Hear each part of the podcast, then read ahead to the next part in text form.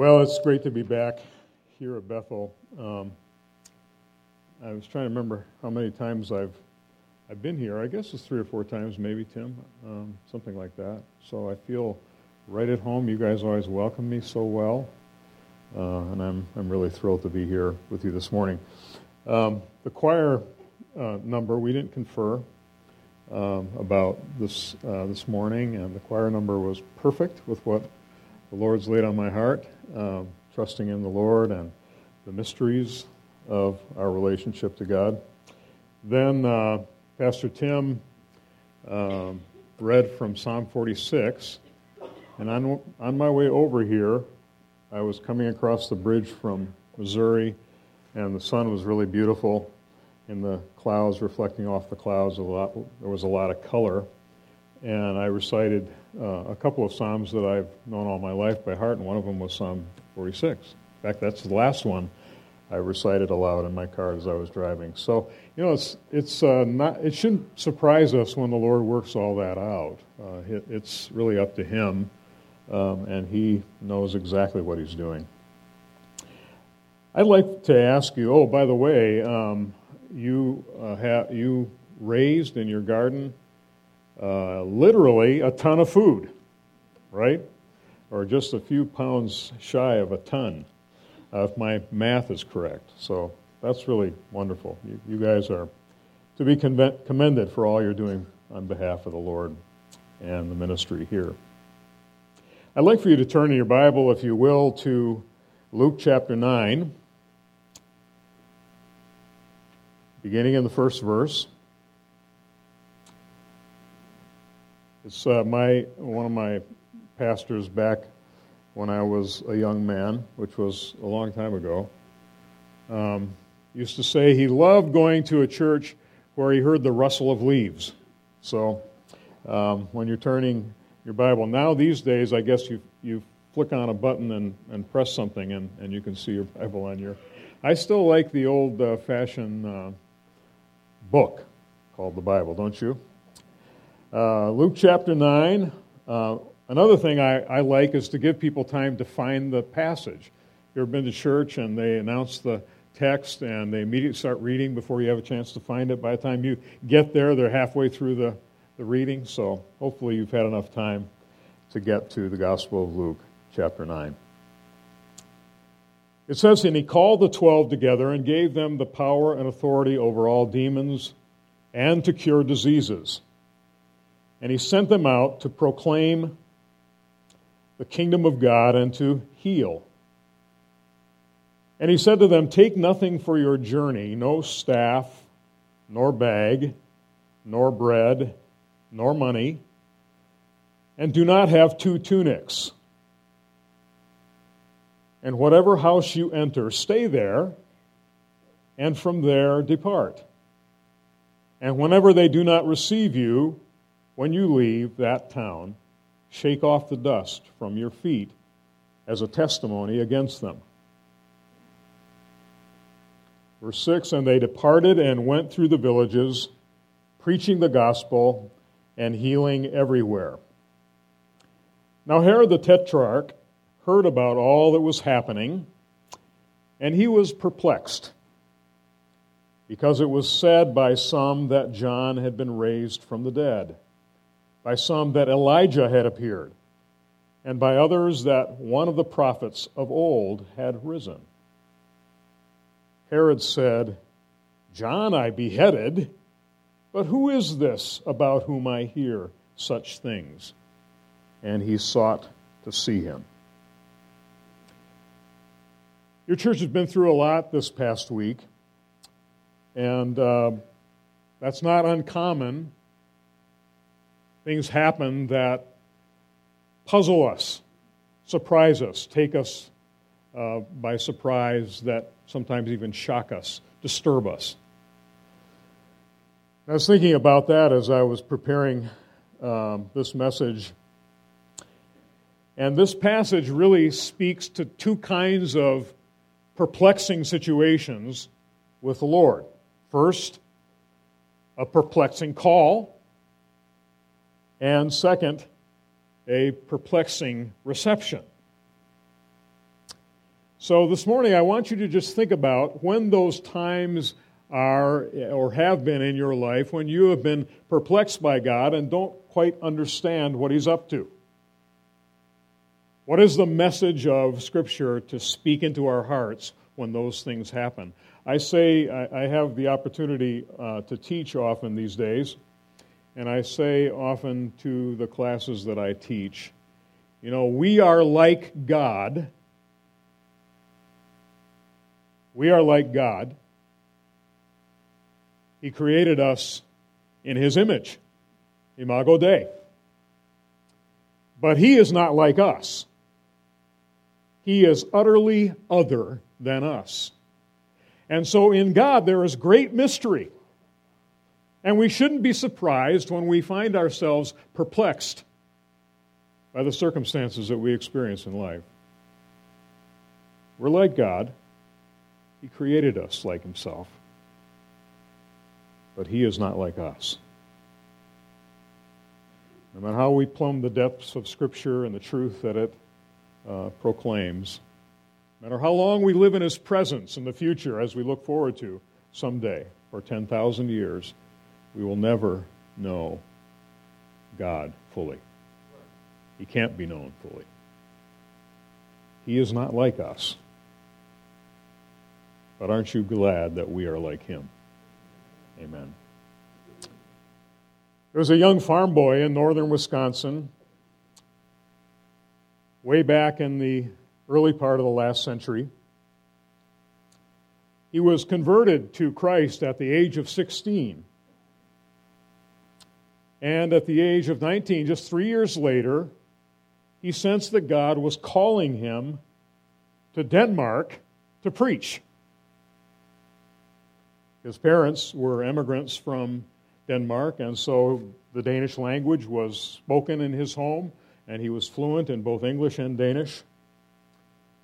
And he sensed that God was sending him to Denmark, but he was perplexed, a little bit afraid, but somehow he thought God was sending him there. He had an eighth grade education, no experience, and with a little bit of counsel and mentoring by an older pastor, off he went to Denmark at the age of 19. It was a strange call, a perplexing call for him.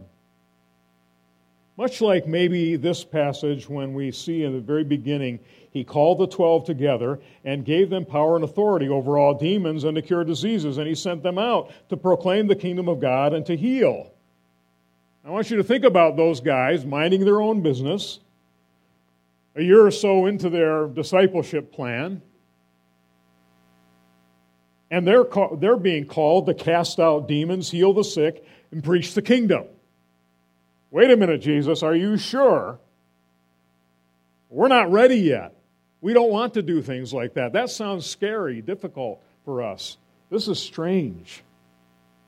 What are you really asking of us, Jesus? Maybe the call on your life isn't quite so complicated or quite so uh, robust. But God has a call on everybody's life in this room this morning. He is calling you to something. Jesus is asking you to serve him in some way. And maybe that call or that request is falling on perplexed ears. You're not sure if you really have it, have the gifts. You're not sure if you have the ability, the training, the courage to face whatever it is God's called you to face today. Well, you're in good company. These guys didn't know either. That young farm boy didn't know what he was getting into. He just was going to respond. And that's what God asks you to do. He just asks you to be available, to be willing, to be ready. He's going to provide all the other stuff.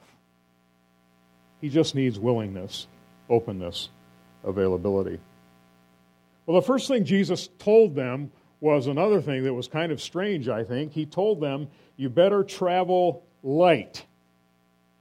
He said to them, Take nothing for your journey no staff, nor bag, nor bread, nor money, and don't even have a second change of clothes. Don't take two tunics. Wait a minute, Jesus. Now you're calling us to cast out demons, heal the sick, preach the kingdom. We've only, uh, we're only a year into this learning process. You've been mentoring us for a while, but we're not ready. Now you're telling us we can't even take anything with us. Travel light. I used to backpack. When you take one look at me, you wonder, really? Uh, but I, I actually used to backpack. I enjoyed it uh, on the Appalachian Trail, believe it or not. And we learned how to pack light because if you've ever done this, carried a big pack on your back for a week, every little pound, every little ounce actually begins to, you begin to feel it after several days on the trail, really after about one day. we used to even take our toothbrushes and, and cut the end off of them just to, just to take that, that extra little, I'm, I'm, I'm being honest. I mean, this was the guy that was teaching us how to do this, every little ounce counted when we were preparing to backpack. When you look at the list of prohibitions that Jesus gave them, um, there are a couple of accounts of this story in different parts of the Gospels, and, and the accounts vary a little bit in the details. Uh, in the first three synoptic Gospels, this account is given in various ways. In Mark, they're allowed to take sandals.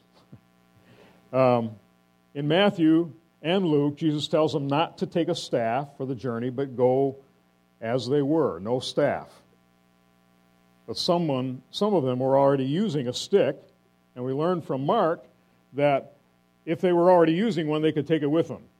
So there are slight differences between the accounts in the gospel, and I think those slight differences, when we find those differences in the gospels, they just add to the credibility of the story. They're not just parroting the same account, and there are di- different variations on this, which I think makes the makes the uh, the story even more trustworthy. So they were supposed to travel light. They weren't supposed to take things with them. There are specific prohibitions on things that they could take. There was also a kind of urgency about it. You got to be ready to go. Take whatever you need outside of the things that I've prohibited, Jesus was saying, but be ready to go. The overarching message or lesson from this is remove the encumbrances from your call.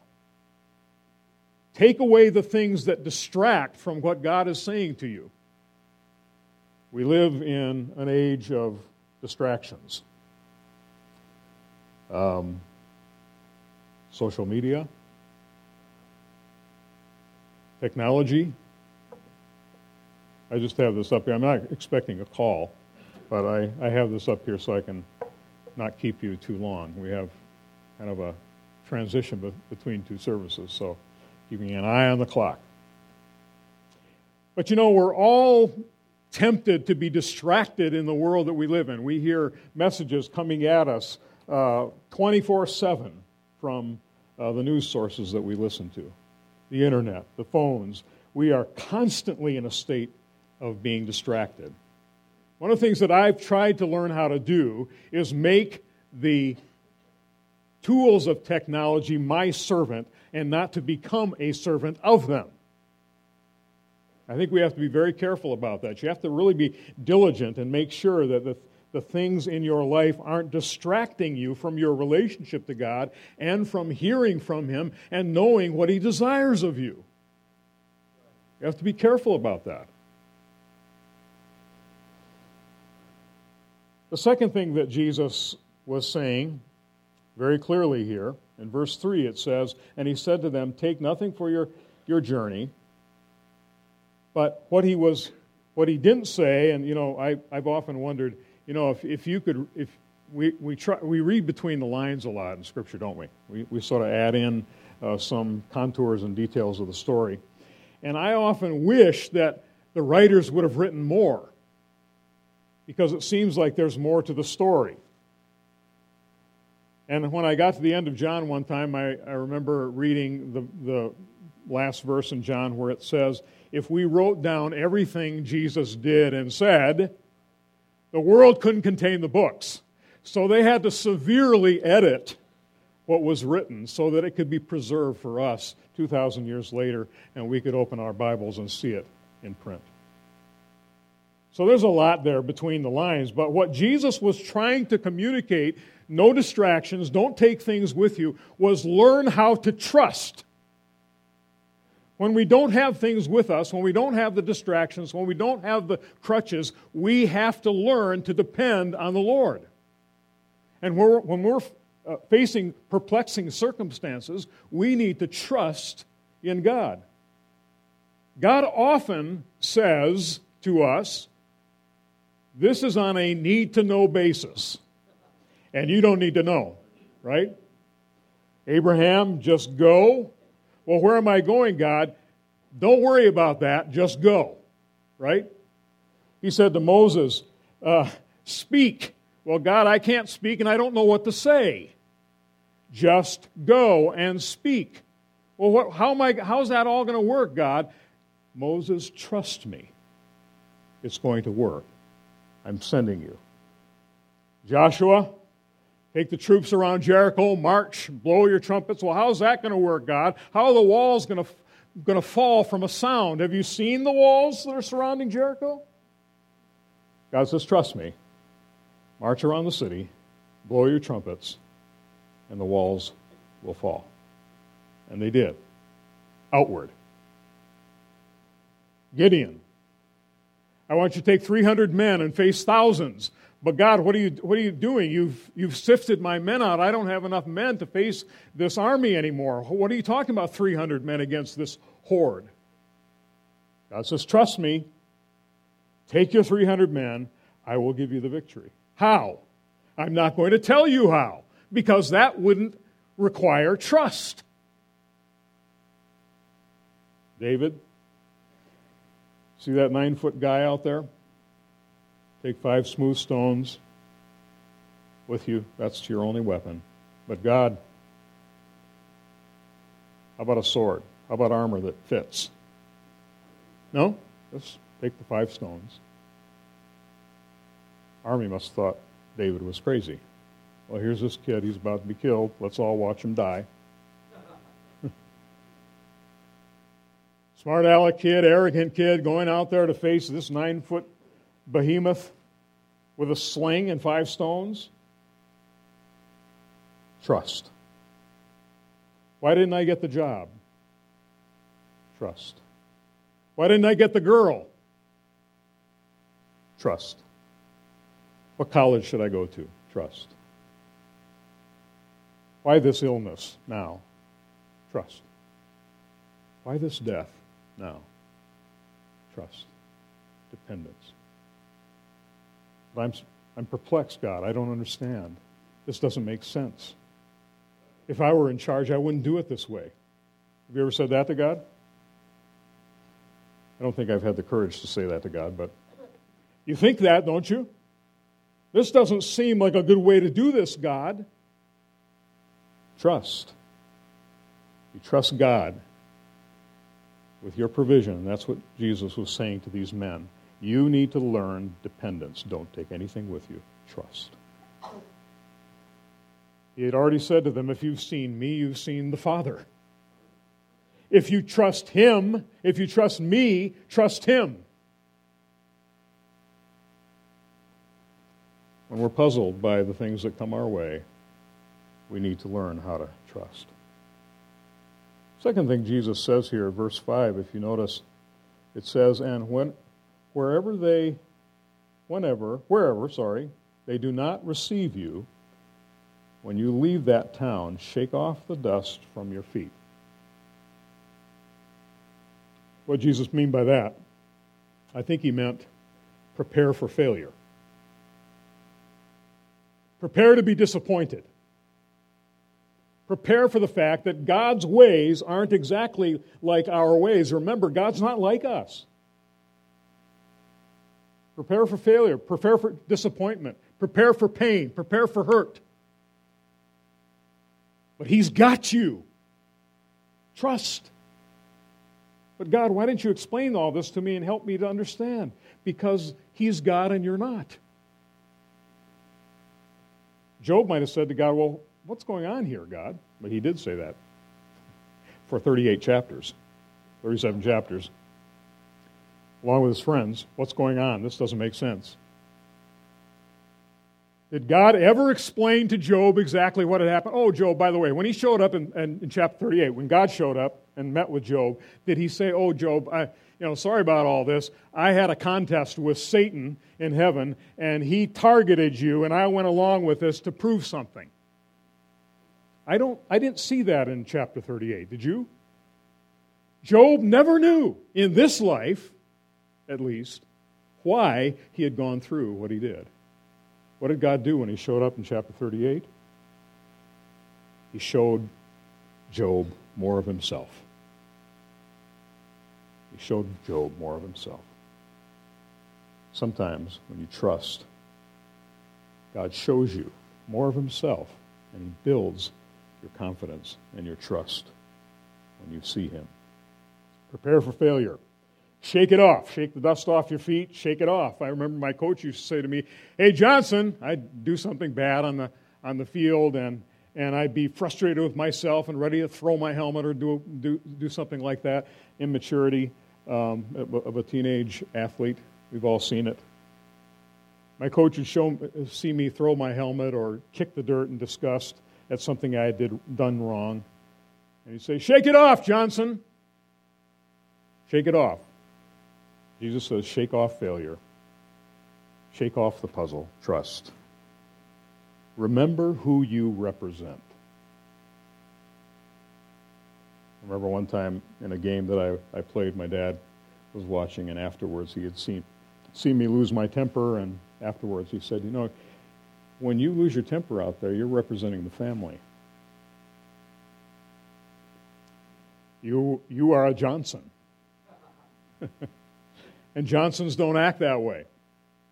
Remember who you represent.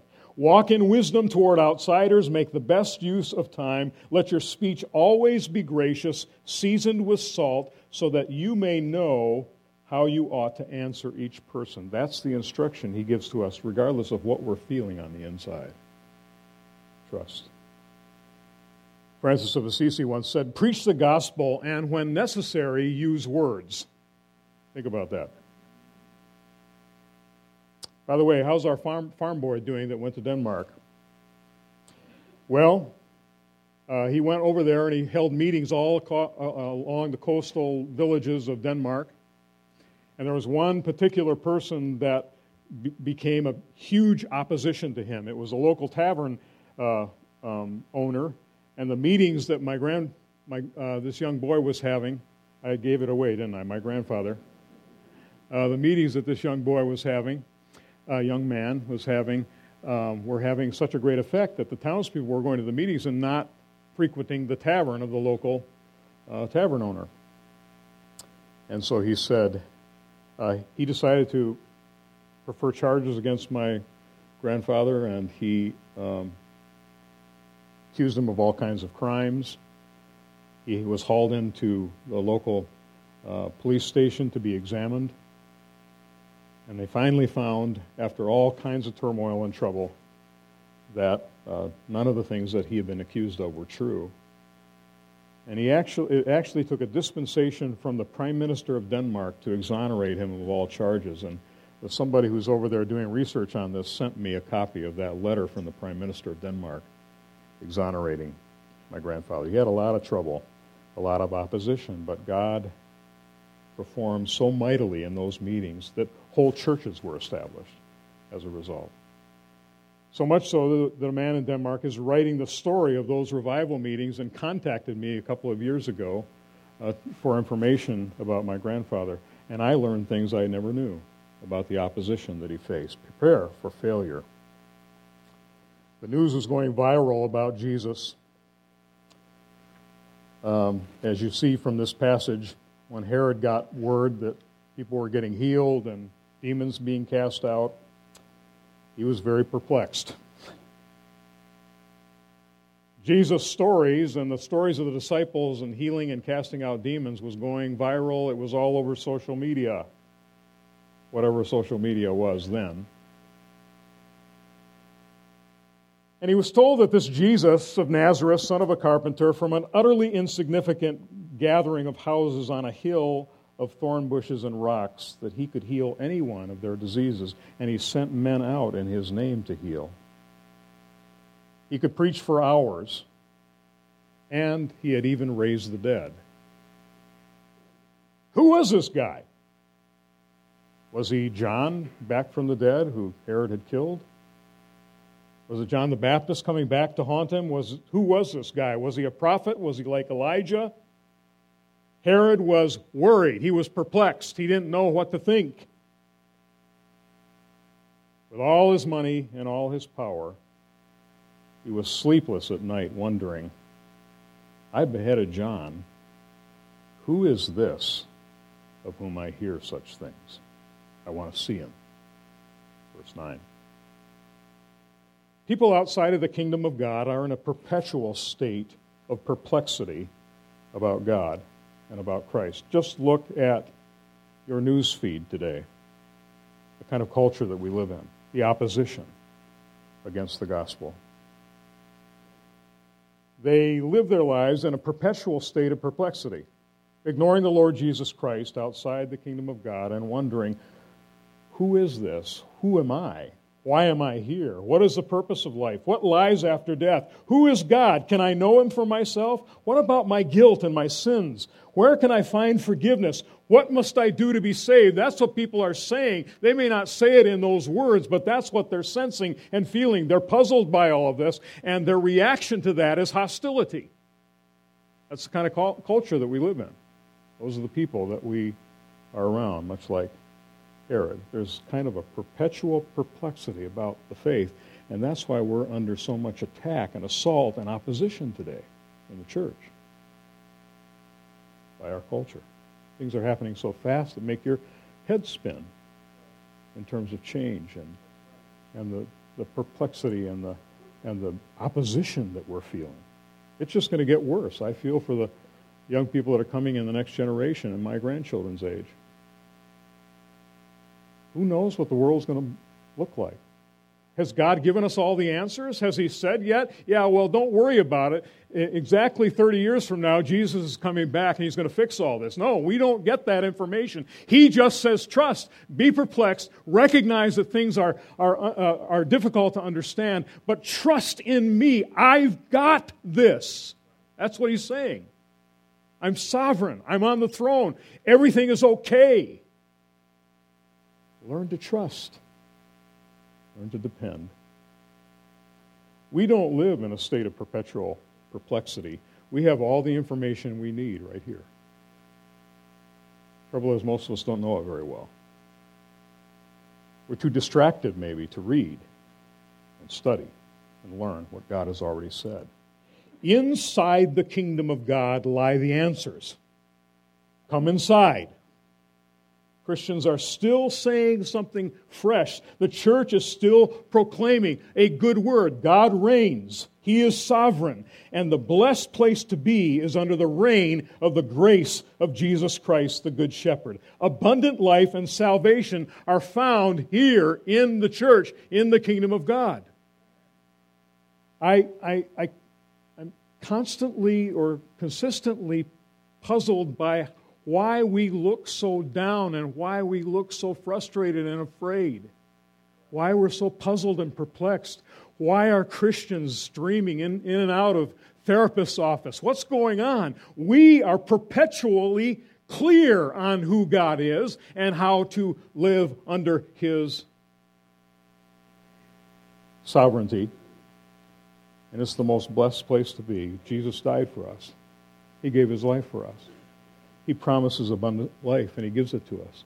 Does He give us all the answers? Does He tell us what's going to happen? No.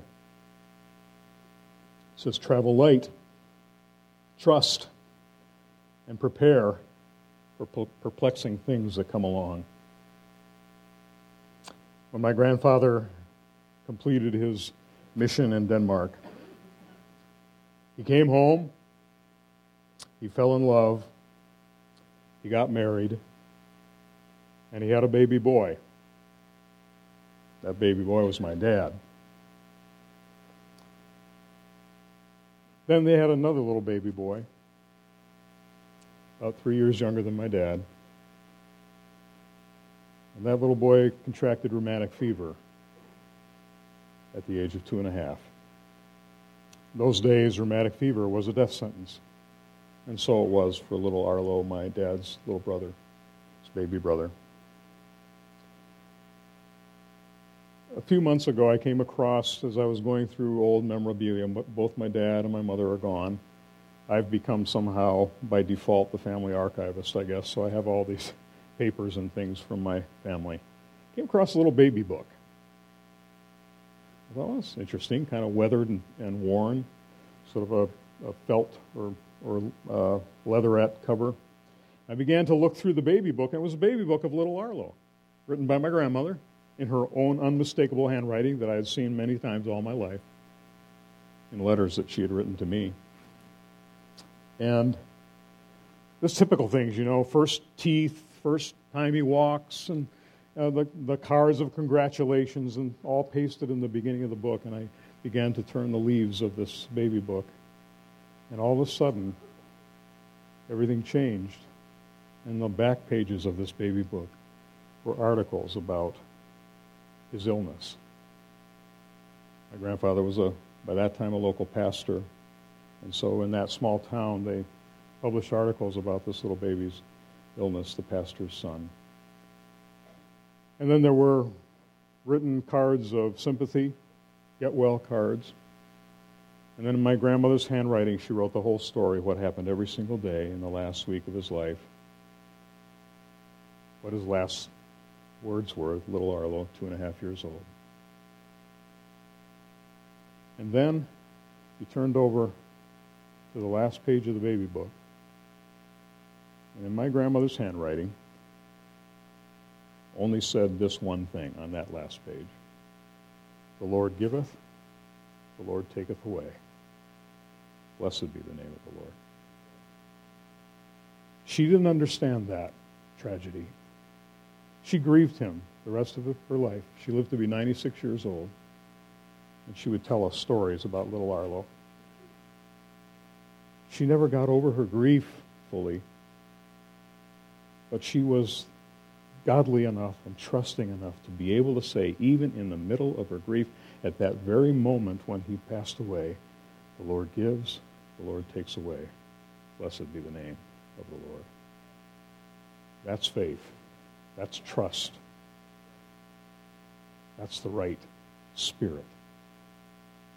Perfect clarity about who God is, who Christ is, even though there was tremendous perplexity and puzzlement about why she had to lose her little boy. Where are you today? What's your level of trust? You're traveling or you're carrying a lot of distractions with you. You're listening to a lot of voices that don't tell you the truth, and not listening to the voice of the Lord, which is only truth. Where are you today? What's God calling you to do? What's He calling you to bear? What's He calling you to experience? How is He calling on you to trust? Need to know basis. God knows exactly what we need to know and why we need to know it. And that's enough. It's about trust, confidence in Him. My grandfather died suddenly of a heart attack at 57. They were sitting up in bed one morning, my grandmother and grandfather. He was pastoring a church, had been there for about three years at that point. Prime of his ministry, 57 years old. They were talking about the day, making plans, sitting up in bed. And all of a sudden, his voice was silent. He was slumped over. My grandmother called out the window to the neighbors to call 911. They didn't have 911 back then, but call the rescue squad, as she used to call it. And so for the rest of her life, for from the time she was 57 until 96, she lived with not only the grief of the loss of her little baby boy, but the loss of her husband. And her only son that was left, my dad, went to the mission field at a time in history when we didn't come back but every five years, and there was no way to communicate no email, no internet, no Skype. And in reading through her journals and reading the Bible studies that she led among women in her, in her church, you see somebody who was trusting. Just the godly trust in the sovereignty of God in spite of all that she had suffered. Such a spirit of beauty and happiness and joy. She had the greatest laugh. She would love to laugh and tease you when we were kids because she trusted in her Father. And she knew everything would all be sorted out one day. The whys and all of that would be answered just by the presence of God. Do you have that kind of faith? You do. Because faith is, can be tiny like a mustard seed. God can use that tiny little faith to make you a person that trusts to that degree. Whatever God has called you to face, experience. Whatever He's called you to do, He will equip you. You're going to be fine. You're going to be all right. Trust. Travel light, trust. And be clear on who your Father is. Let's pray. Father, there's no way of knowing, certainly for us, you do, how much perplexity and struggle is going on even in this room today. We thank you, Father, that you have taught us to trust. And Jesus, as he sent his disciples out on, on, on a strange mission, they too trusted him. If you've seen me, you've seen the Father, Jesus said to them. Teach us to trust. Help us to hear your call. We know that you will help us bear whatever we need to bear, experience whatever we need to experience. It's going to be okay because when we're in your loving embrace, in your loving arms. Thank you for that truth. In Jesus' name.